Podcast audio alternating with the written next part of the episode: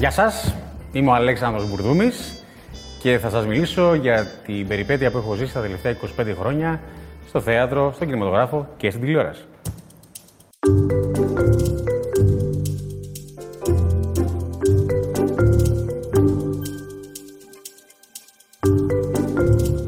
«1999. Η πρώτη μου εμφάνιση στην ελληνική τηλεόραση.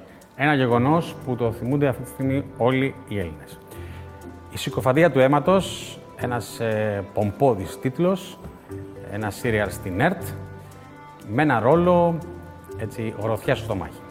Έκανα έναν ναζί, υπασπιστή του διοικητή, ε, στο οποίο τέλος πάντων ε, οι ναζί ήταν εκεί και είχαν υποκατοχή τους Έλληνες και ήταν ένας δραματικός ρόλος, τον έκανα αρκετά δραματικά, γι' αυτό και με σκότωσαν στο έκτο επεισόδιο. Όταν με είδα πρώτη φορά στο γυαλί, τρόμαξα, γιατί ήταν πάρα πολύ εκνευριστική η φωνή μου. Δεν με βλέπεις. Και μόνο να δει κανείς το χάλι μου, καταλαβαίνει. Τι εικόνα είναι αυτή, Νικήτα; Αν άνοιγε η πόρτα και έμπαινε κάποιος ασθενής σου; Να δει το γιατρό του. Ο γιατρός μας τελείωσε, Ρεγκινά.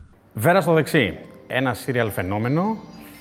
Μέσα από τη διαδικασία του casting με επιλέγουν για την τρίτη σεζόν ε, του σύριαλ να κάνω έναν ε, από τους καινούριους βασικούς ρόλους. Ε, ένα σύριαλ το οποίο είχε κάνει πάταγος, σταματούσαν τα πάντα. Ήταν νομίζω η πρώτη φορά που έπαιξα σε καθημερινή σειρά. Ο όγκος της δουλειάς ήταν τεράστιος. Και αυτό που θυμάμαι χαρακτηριστικά και ήταν πάρα πολύ αστείο είναι ότι προετοιμαζόμουν πραγματικά πάρα πολύ καλά. Είχα πολύ όγκο, πολλές σκηνές.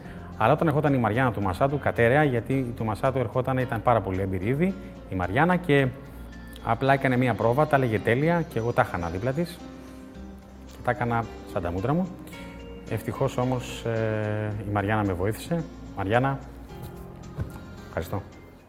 Θα δώσεις και εσύ εξετάσεις; Ε, ναι, ε, ενδιαφέρομαι. Αλίκη. Συνάδελφος. Χαίρομαι πολύ, Δημήτρης. Εσείς, Δεσποινής; Ε, Βάλια.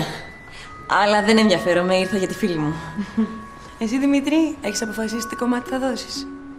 Όχι, γιατί δεν ξέρω ακόμα αν θα δώσω εξετάσεις. Έχω ένα μυστικό Α. Ε, έρχεται μία σειρά η οποία πραγματικά τάραξε τα νερά της ελληνικής μυθοπλασίας. Μία σειρά που θα μας έβαζε στον κόσμο της Αλίκης Βουγιουκλάκη και του Δημήτρη Παπαμιχαήλ. Και πάλι τη διαδικασία του casting ε, με επέλεξα να κάνω το Δημήτρη Παπαμιχαήλ. Σπουδαία εμπειρία, θα το ξανά έκανα με μεγάλη χαρά. Είναι ζητούμενο για μένα το να κάνω διαφορετικά πράγματα. Αυτό που θυμάμαι πολύ έντονα ήταν το γεγονός ότι η σειρά είχε ήδη προαναγγελθεί. Για όσους θυμούνται, οι εκπομπές ε, έτσι, οι περίφημες ε, μεσημεριανές, κουτσομπολίστικες εκείνης της εποχής, είχαν ήδη βγάλει πηχαίους τίτλους που λέγανε «Ντροπή, τι είναι αυτά που κάνετε, πώς τολμάτε να αγγίζετε τα είδωλα». Ε, διάφορους ε, στα πάνελ να έτσι, πυροβολούν τους συντελεστές πριν κάνουν την, ε, τη σειρά. Ε, δεν είχαμε επιλεγεί, νομίζω ούτε, ούτε η Κατρίνα Παπουτσάκη ούτε κι εγώ. Και έλεγα, βλέποντας αυτές τις εκπομπές, γιατί ήταν στο τέλος της προηγούμενης σεζόν, Παναγία μου, τι θα πάθουν αυτοί οι καημένοι ηθοποιοί. Ποιος να μου το έλεγε ότι θα με επέλεγαν. Ε, μια συναρπαστική χρονιά, με πολλά ευτράπελα, ε, με πάνω και κάτω και με πολύ αδρεναλίνη, αυτό θυμάμαι. Ήρθες Κωνσταντίνε μου, καλά άκουσα το κουδούνι. Μανούλα, δεν ξέρεις πόσο μου έλειψες. Εγώ βρε καθόλου. Και εσύ βρε μπαμπά, το ρωτάς. Η Ζουζουνέλ, πού είναι η Ζουζουνέλ; Το σόι σου.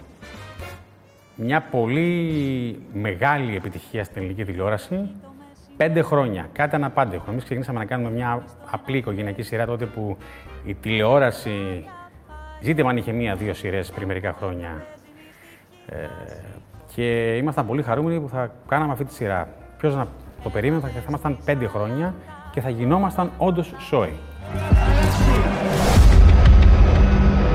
Αυτή είναι η δύναμή μας. Από τις πιο πρόσφατες δουλειές μου. Ε, αυτό που λέμε πραγματικό παράσημο. Ενήλικη στην αίθουσα, Κώστας Γαβράς. Ε, ένας ρόλος πάλι με έναν άνθρωπο ο οποίος έτσι είναι ένα πρόσωπο που ζει ανάμεσά μας. Τον πρώην Πρωθυπουργό, Αλέξη Τσίπρα.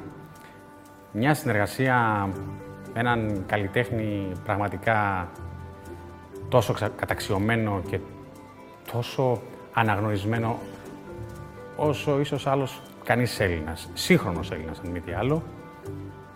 Ένας κινηματογραφιστής που έχει βάλει αυτό που λέμε τη σφραγίδα του και είναι ο πατέρας του πολιτικού θρίλερ, έρχεται στην Ελλάδα, αποφασίζει να κάνει επιτέλους μια ταινία στη χώρα που γεννήθηκε και ήταν νομίζω ένα από τα πιο τρελά παιδικά μου όνειρα να βρεθώ αυτό, ας πούμε, αυτό, αυτό, σε αυτό που λέμε σε μια διεθνή παραγωγή ε, και τι άλλο καλύτερο από το να είναι σκηνοθέτης ο Κώστας Γαβράς. Ένα παιδικό μου όνειρο πραγματοποιήθηκε. Βρέθηκα στο Φεστιβάλ Βενετίας, σε πολύ μεγάλα φεστιβάλ. Ε, νομίζω ζήσα κάποιες στιγμές που όλοι μας όσοι ήμασταν δίπλα στον Κώστα Γαβρά ε, θα έχουμε να θυμόμαστε για όλη μας τη ζωή. Κυρίως όμως ε, γνώρισα αυτόν τον σπουδαίο άνθρωπο. Δεν θα το άλλαζα με τίποτα. Θα έκανα ξανά τα casting και θα έλεγα αμέσως το ναι. Άλλωστε κάτι που ίσως, ε, ίσως δεν το έχω ξαναπεί, όταν ε, μου είπε ότι με επέλεξε για την καινούργια του ταινία, δεν ήξερα καν το θέμα της ταινίας. Χαίρομαι που ε, παλεύω με τα διαφορετικά πράγματα στους ρόλους μου. Ξαναλέω, περιμένω τις προτάσεις σας, μην με ξεχνάτε, είμαι έτοιμος να κάνω διαφορετικά πράγματα, ειδικά ένα κακό, τον περιμένω, μην διστάσετε.